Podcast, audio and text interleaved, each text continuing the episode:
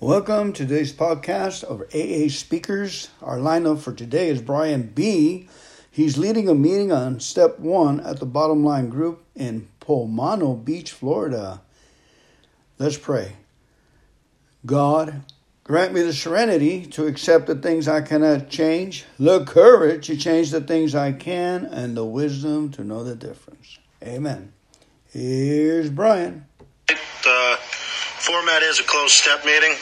It uh, says here it's been um, appendix, appendixes or whatever it is. It says to read in sequence from the 12 and 12 or Big Book and open for discussion.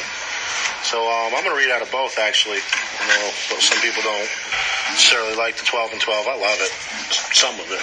Some of it I don't understand. Which was much like the Big Book when I first opened it. Um, you know, I'm going to have this commitment for about 12 weeks thereabouts. I'm going to try to stick with the first step for the first two weeks because there's other steps down the road that uh, we have to cover both of them in one week, like six and seven and eight and nine are really kind of joined together as far as I was taught and the way I work. Um, let's start out, you know, um, foreword to the first edition of the Big Book. The reason I stick to the big because of the steps is because it's pretty clear. It states in here a couple different times, and this is the first one. It says to show other alcoholics precisely how we have recovered is the main purpose of this book. You know, and um, I don't know. More meetings I go to, the more I realize a lot of people have never read the book. So it's good to do it in this kind of sitting for me. I'm going to start out in the doctor's opinion. I'm not going to read entire chapters. It's just um, gets redundant at time. I'm not going to spend too much time talking to myself. I like to like to get group activity for myself. I like to hear other people's experience as well.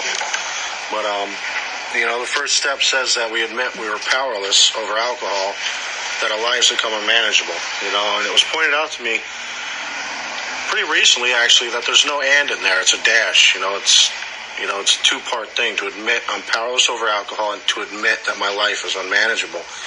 You know, I've, I've heard a lot of different things in the rooms, and, you know, my experience through taking people through the steps, that second part can mean just about anything. You know, it comes down to certain certain things, and the way my sponsor taught me is it's managing the decision to stop. You know, I can't manage that decision. I can't I can't manage my own life no matter what's going on. You know, I've sponsored guys that are next to homeless, and I've also sponsored guys that, that work, you know, 40, 50 hours a week, pay their bills, and, you know, and do pretty good, you know, but uh, they just can't stay stopped, you know, and, and I believe that's why we're here to learn how to stay stopped. You know, throughout my uh, throughout my my drinking, and I've done a lot of other things. You know, if you guys are still getting hung up on words, uh, I don't know what to tell you. Maybe you're not done yet, but uh, I can substitute words easily you know, and um, I came to Alcoholics Anonymous, and it worked basically for everything. So, you know, um, for myself, it, uh, you know, I, have tried stopping many times, you know, and I've been able to a few different times actually stop, you know, and, and you know, it just didn't last. You know, some sometime down the road, something just wasn't going my way, and uh, you know, I picked up or things, everything was going my way, and I picked up. Either way, it was just I found some reason to, to pick up again, and um, you know I think that's one of the biggest problems is that uh, you know that we can't stay stopped. Um, another reason I'm going to stick with that the first step for a couple for at least two uh, two meetings is because I, I, I think it's important, especially a lot of the stuff that's in the big book about uh, about what it is. What is you know what what is an alcoholic? Why, you know, why am I an alcoholic? And why do I believe that I'm an alcoholic? And I believe it's for two different reasons. One is when I drink alcohol, when I put it in my body, you know, something happens where I want to drink more. You know, it's an allergic reaction, as it talks about in the doctor's opinion when I'm going to read you know, and, and something I can relate to. I've been allergic. I, I have a condition called allergic rhinitis or rhinosis or something where I can become allergic to just about anything. If, you know, I smell a flower, I can touch, you know, bread and it'll be an allergic reaction and it changes. You know, but one thing I've always been allergic to is poison ivy. You know, I can be like 10 feet away from it and I break out. It's, you know what I mean? That's, you know, and, and that's no big deal because, you know, I, I just don't go near it. I can see it from 10 feet away and I don't go near it. You know, but I have the same allergic reaction, the same type of activity happen in my body when I drink alcohol, yet I can't stay away from it. You know, I don't have an overwhelming obsession to roll in poison ivy. I just don't. So I'm going to start out here in the, the doctor's opinion. We're going to talk a little bit about the uh, the first part of it. It says here it's uh, about four pages in. I don't know which. I got a third edition, so it's not going to match the fourth. But it's about three pages in. It says first paragraph says we believe and so suggested a few years ago that the action of alcohol on these chronic alcoholics is a manifestation of an allergy that the phenomenon of craving is limited to this class and never occurs in the average temperate drinker you know um that's uh that sums it up really quickly right there that it never occurs. You know, so if you're one of them people that, you know, it's, it's a simple question. You know, when you drink, can you guarantee how much you're going to drink? You know, every single time. You know, and not just that one or a couple times. You know, there's been plenty of times in my life where I've had just a couple drinks, went home. You know, but that one or two times, um, 20 times, whatever it may be for any individual, if that happens, that says here that that never occurs in the average temperate drinker. Um, these allergic types can never safely use alcohol in any form at all. And once having formed the habit and found they cannot break it, once having lost their self confidence, the reliance upon things human, the problems pile up on them and they become astonishingly difficult to solve. Frothy emotional appeal seldom suffices. The message which could interest and hold these alcoholic people must have depth and weight. In nearly all cases, their ideals must be grounded in a power greater than themselves if they are to recreate their lives. Um, this is uh, this is my second time around in AA. The first time I came in, uh, I made it uh, about 11 months, 10, 11 months. I'm not really sure. I wasn't counting. It wasn't that important to me then. Um, but some of the things I heard and, and tried to grab a hold of was, you know, the meeting makers make it, you know, step a year, you know, take your time, don't rush into anything, you know, and um, I don't know, my experience, my personal experience, and my experience watching others is, you know, after a couple months of hanging out at AA without anything changing, you know, the newness wears off. You know, that desperation goes away, that urgency to change, to get better goes away. You know, um, I heard a guy say it once, you know, being a drunk and not drinking, you know, eh, not drinking is just better than being a drunk. It just is. You know, it's just when that newness wears off, when that, uh, that obsession comes back, you know, and it's going to talk about that in his next next uh, thing I'm going to read. It's at the bottom of that same page. It says men and women drink essentially because they like the effect produced by alcohol. The sensation is so elusive that while they admit it is injurious, they cannot, after time, differentiate the true from the false. To them, their alcoholic life seems the only normal one. They are restless, irritable, and discontented, unless they can again experience a sense of ease and comfort, which comes at once by taking a few drinks, drinks which they see others taking with impunity. After they have succumbed to the desire again, as so many do, the phenomenon of craving develops.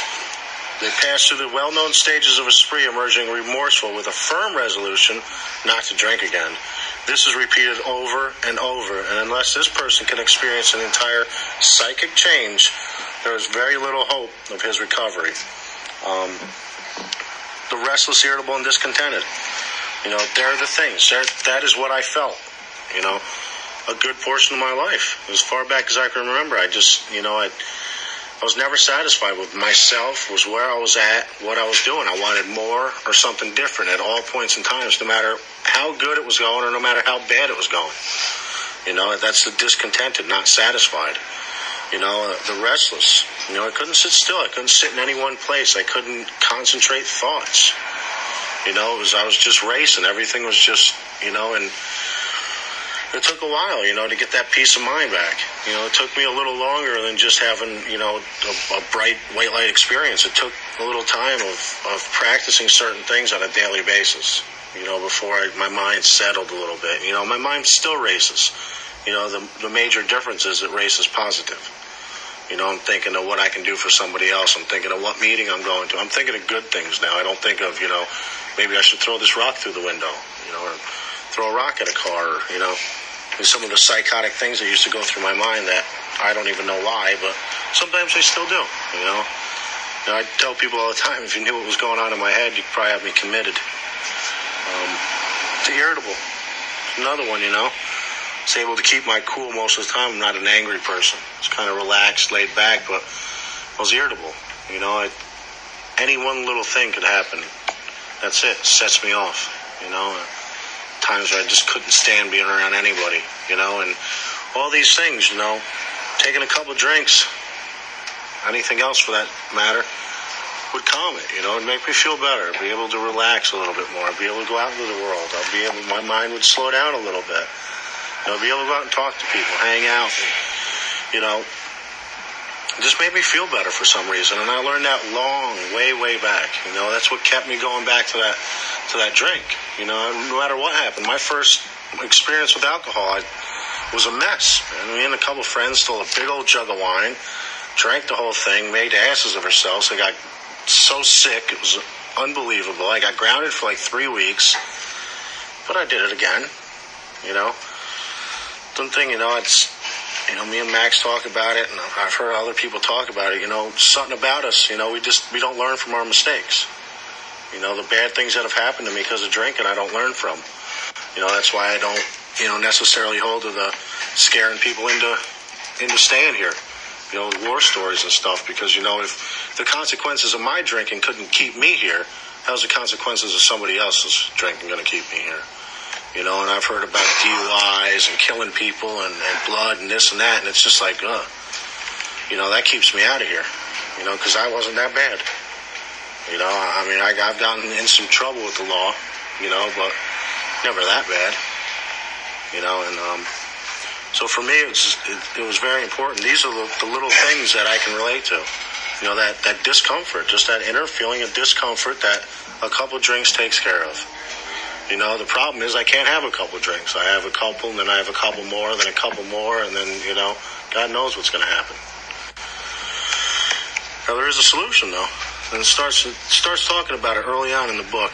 It says, On the other hand, and strange as this may seem to those who do not understand, once a psychic change has occurred, the very same person who seemed doomed, who had so many problems he despaired ever solving them, suddenly finds himself easily able to control his desire for alcohol. The only effort necessary being that required to follow a few simple rules. Um, I had my my best experience with the book actually at a big book meeting. It was two people were sharing it, and uh, this is where they started. You know, they started out in the beginning. They went through the whole book, and one of the things the lady was was really hitting home on was the must and the rules. You know, because I heard it. You know, there's no rules in AA. You don't have to do anything. It's all suggestions. You know, and, and it's true. You don't have to. But if you want sobriety, if you want the promises, if you want what, you know, AA offers, there is. You know, if you want to, if you expect to get something out of this, there are rules, there are musts, there are things that we have to do.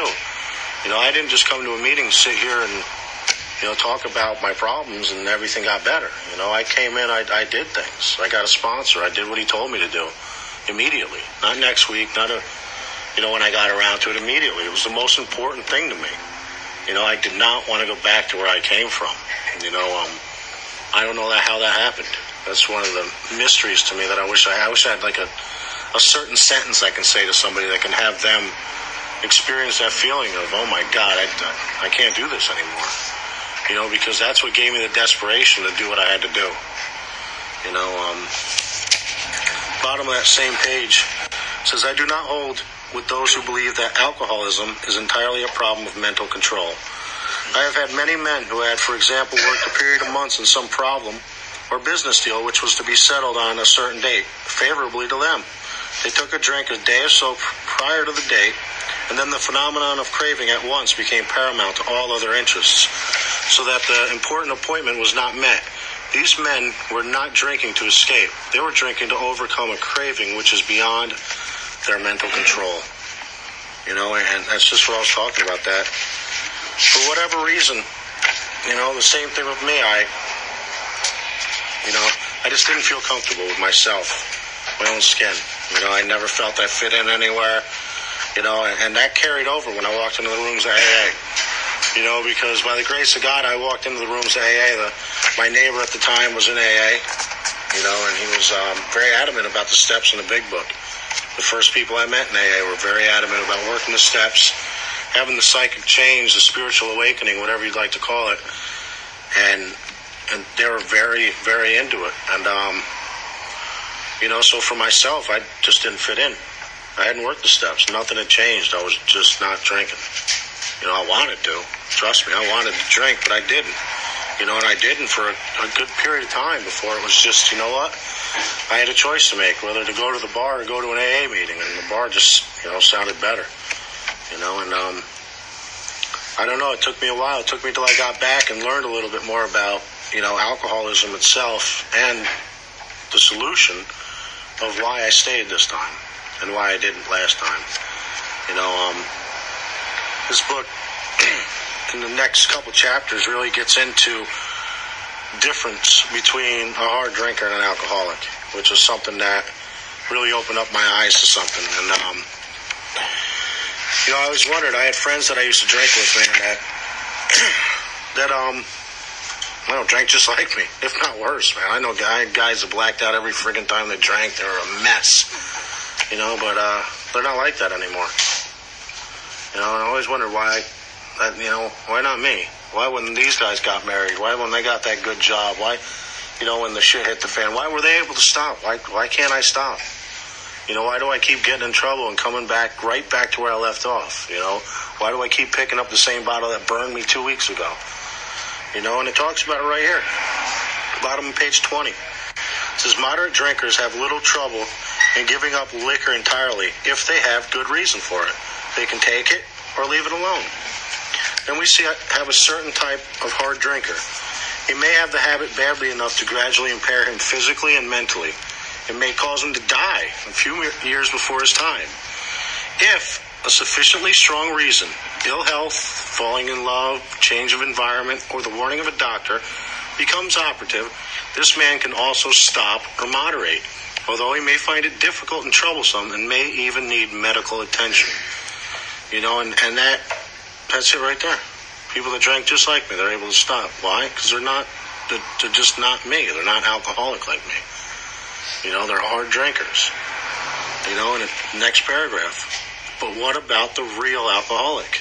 May start out as a moderate drinker, may or may not become a continuous hard drinker, but at some stage of his drinking career, he begins to lose all control of his liquor consumption once he starts to drink. You know, and doesn't say anything in there about drinking every day. Doesn't say anything about there about waking up shaking in the morning.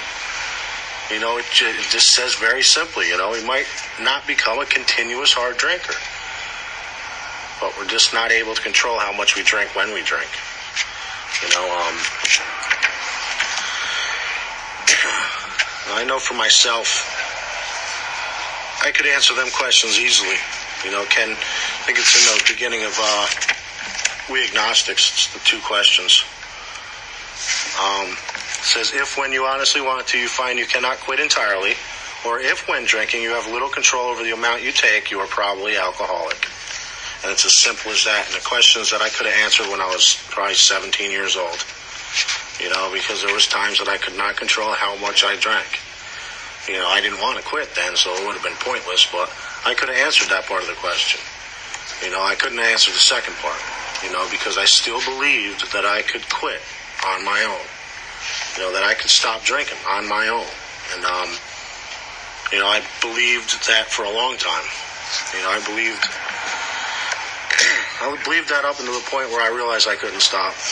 You know, and, uh, after AA for a while, you know, it was the, the second part of it. The thing that people told me was going to happen to me is that I was going to think that I was all right, you know, and um, I took the suggestion that's in this book that says if you don't think you're an alcoholic, go out and try some controlled drinking, you know, and that's what I did, and it took me eight months, you know, and and you know uh, another court case to get me back to Alcoholics Anonymous, you know, and um, I swore, you know, I, that was it for me.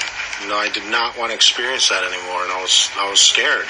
You know, I, I was truly scared to, to end up like that. I mean, it was true living hell, day in and day out for me. And um, You know, it's it, I don't suggest it to anyone, but you know what I mean. It's something that I had to experience to get to the point that I'm, I was at, where I was willing to say, all right, maybe I do have resentments. You know, I can remember I met Doug my first time in AA. He was friends with my first sponsor.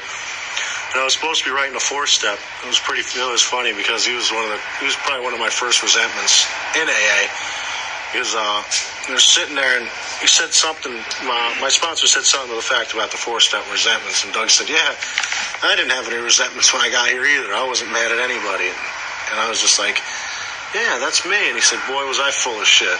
And I was just like, no, not me, you know. And that's just, you know, that's where I was at. You know, I forgave everybody. I wasn't resentful. You know, I forgive people for what they did to me.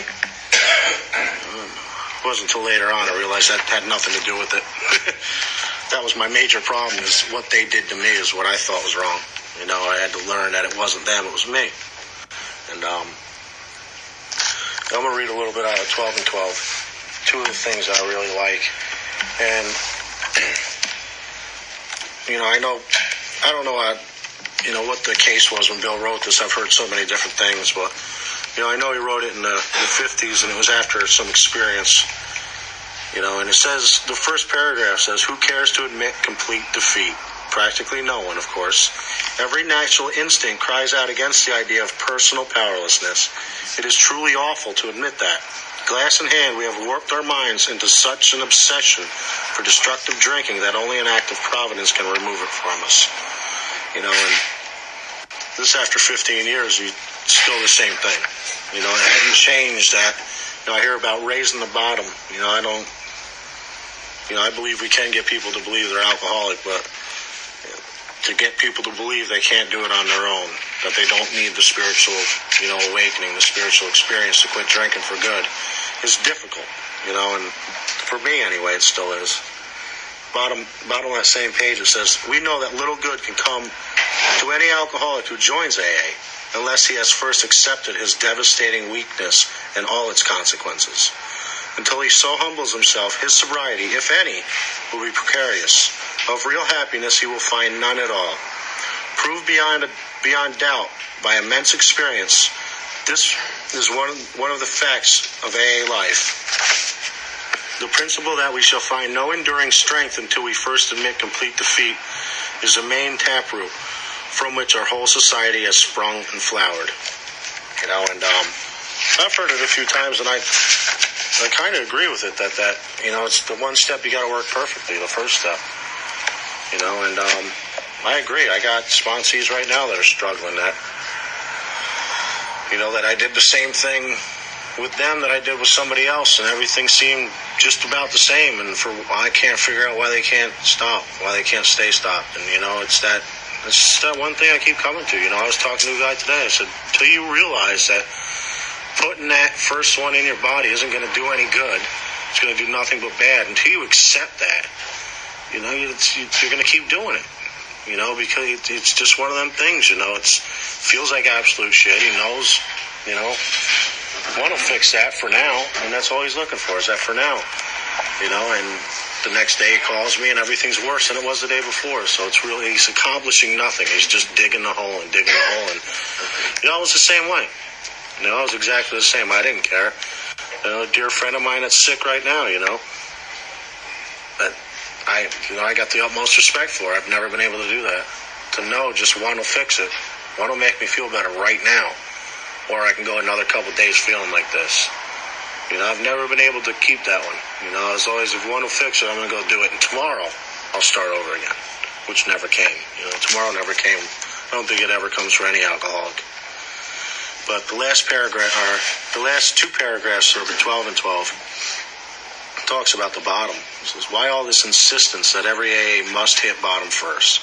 The answer is that few people will sincerely try to practice the AA program unless they have hit bottom. For practicing AA's remaining 11 steps means the ad- adoption of attitudes and actions which almost no alcoholic who is still drinking can dream of taking. Who wishes to be rigorously honor- honest and tolerant? Who wants to confess his faults to another and make restitution for harms done? Who cares anything about a higher power, let alone, med- let alone meditation and prayer? Who wants to sacrifice time and energy in trying to carry AA's message to the next sufferer. No, the average alcoholic, self centered in the extreme, doesn't care for this prospect unless he has to do these things in order to stay alive himself. Under the lash of alcoholism, we are driven to AA, and there we discover the fatal nature of our situation. Then, and only then, do we become as open minded to conviction and as willing to listen as the dying can be. We stand ready to do anything which will lift the merciless obsession from us. You know, I know for me, you know, it was it was difficult. It was difficult to come to that point where I was willing to work these steps.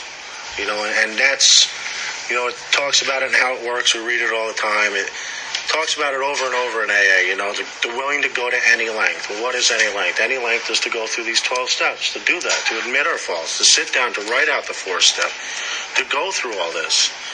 You know, and and to continue to do it. It's another one.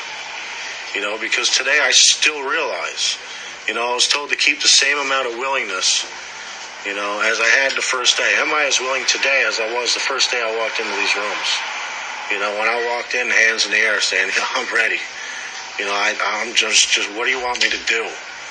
You know, I've heard alcoholics are defiant people. That's not the case with me. I was not defiant when I walked back in here. I was sweetly willing to go to any length. I didn't care. I didn't care who was around and what they were doing. You know, I was going to a meeting. I was going to another meeting. I was getting a sponsor. What he told me to do, I did. You know, no questions asked. I picked the biggest, toughest, meanest looking guy in the room at the time for my sponsor. You know, and he was actually pretty lenient with me. You know, I don't know if I was easy, which I think I was. I've I gotten one sponsor, sponsee that was similar that I can relate to.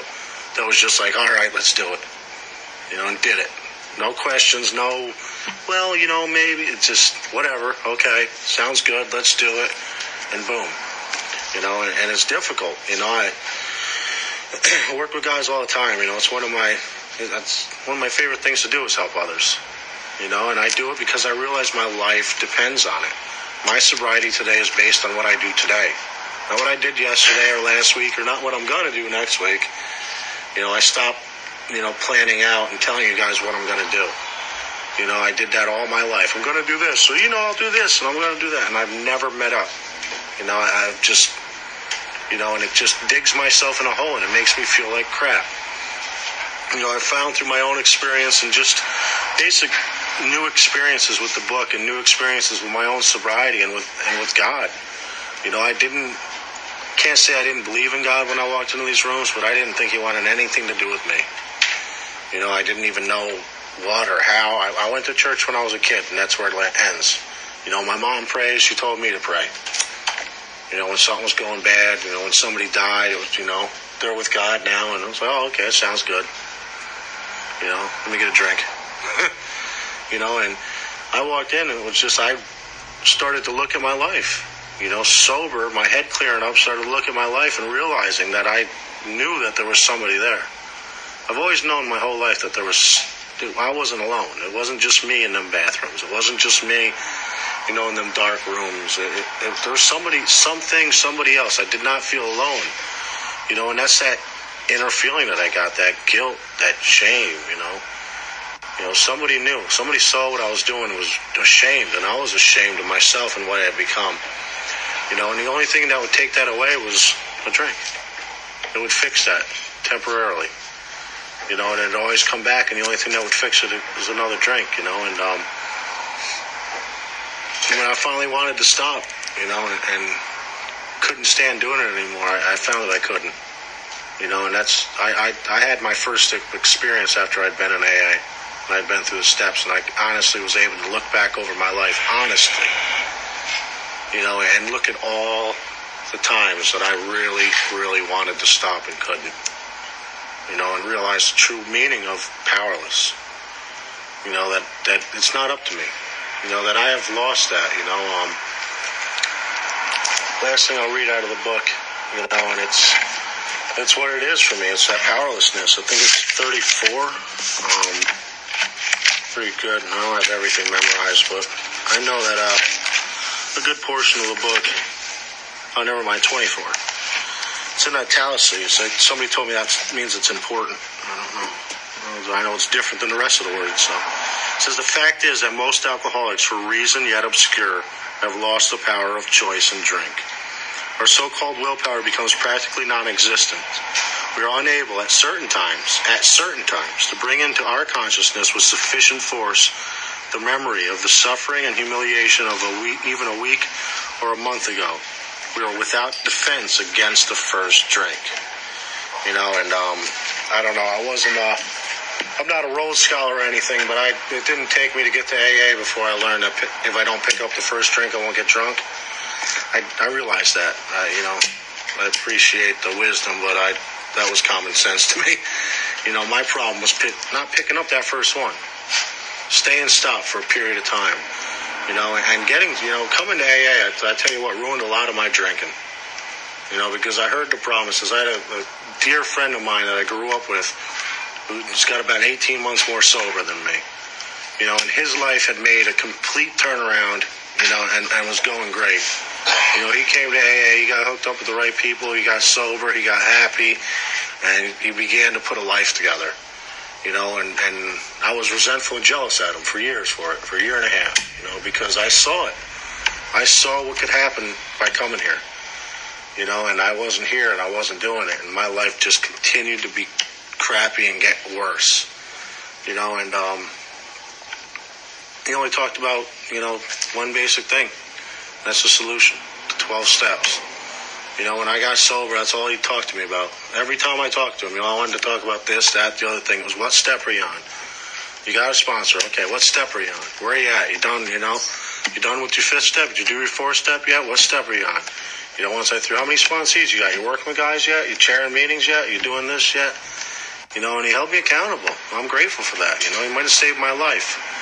You know, because I'm lazy and I don't like to do anything. You know, I didn't want to do this. I didn't want to. I, I don't want to do anything 95 percent of the time. You know, I won't lie. I won't. You know, I, I want to help newcomers. I want to help others. But that day, that one day that the guy calls me, I say we got to meet at four, and he calls me at three, and he wants to do it. Ninety, you know, most people don't call, so I, I look forward to that. Not calling, I can go fishing. I watch a game, you know. But when they call, it's like, oh man, you know, I gotta take this guy through the steps. He's not even gonna stay sober. But I do it. You know, and I found my experience in Alcoholics Anonymous is that I'm sober today because I did the things I did not want to do. You know, I didn't come here and say, "Oh, wow, that looks like fun." I didn't want to do it. You know, I stay here, you know, because my life depends on it. You know, because I do not want to die. You know, I do not think I can linger around the outskirts of Alcoholics Anonymous, not doing anything and stay sober. I don't think I can do it. I know others can. I've heard them talk about it. You know, I know people that come into this very room with 15, 16 years and still haven't worked the steps. And they'll tell you about it. You know, but everything I've read and everything I've learned in Alcoholics Anonymous tells me that that's not an alcoholic. If you can stay sober without a psychic change or a spiritual awakening through the work of the 12 steps, you're not an alcoholic. You know, and I've heard it time in and time again you know, and it makes me nervous. You know, because it's been taught to me and it's my experience that without what happened to me through working these steps, through having a change of perception, through looking things different. Heard Doug mention it. I think he was talking about what somebody else said is, you know, what is a spiritual awakening? You know, it's looking at something you've looked at before and saying, oh, wow, I've never looked at it like that. You know, and it's that simple. You know, this is Pompano. This is where I came when I came down from New York. This is where I drank. This is where I drugged. This is where I committed crimes. I did all that stuff here. You know, Pompano hasn't changed. You know, I can I still go up and down the same streets. Nothing's changed. Some of the same bars are there. You know, I've changed. The way I look at it's changed. You know, I'm grateful for what I've learned here and, and, and some of the people that have come and taught, you know, and told me. You know, I, I, I don't obsess over it. I don't want to drink anymore. I don't know why. That part of it I can't explain. It tells me in the book is because I've worked the steps and had a psychic change. I can't really explain that in my own words. Uh, not yet, maybe in a couple more years, but for now, I'm happy with it. You know, I'm okay with it. I'm okay with not wanting to drink anymore. You know, I'm okay with doing what I do on a daily basis and, You know, I work with people that are extremely active. You know, Kenny will tell you. Me and him, you know, if, if the requirement of my if, if my job required drug tests, me and Kenny would be the only two guys that work there, and that's serious. You know, but does it bother me? Not really. You know, it bothers me that some of the people don't find the rooms because they're to die. But for the most part, it's like, you know, it's how I was. And people loved and tolerated me. You know, now it's my turn. So, with that, I'm to open up the meeting for discussion. Some of you guys talk some, and uh,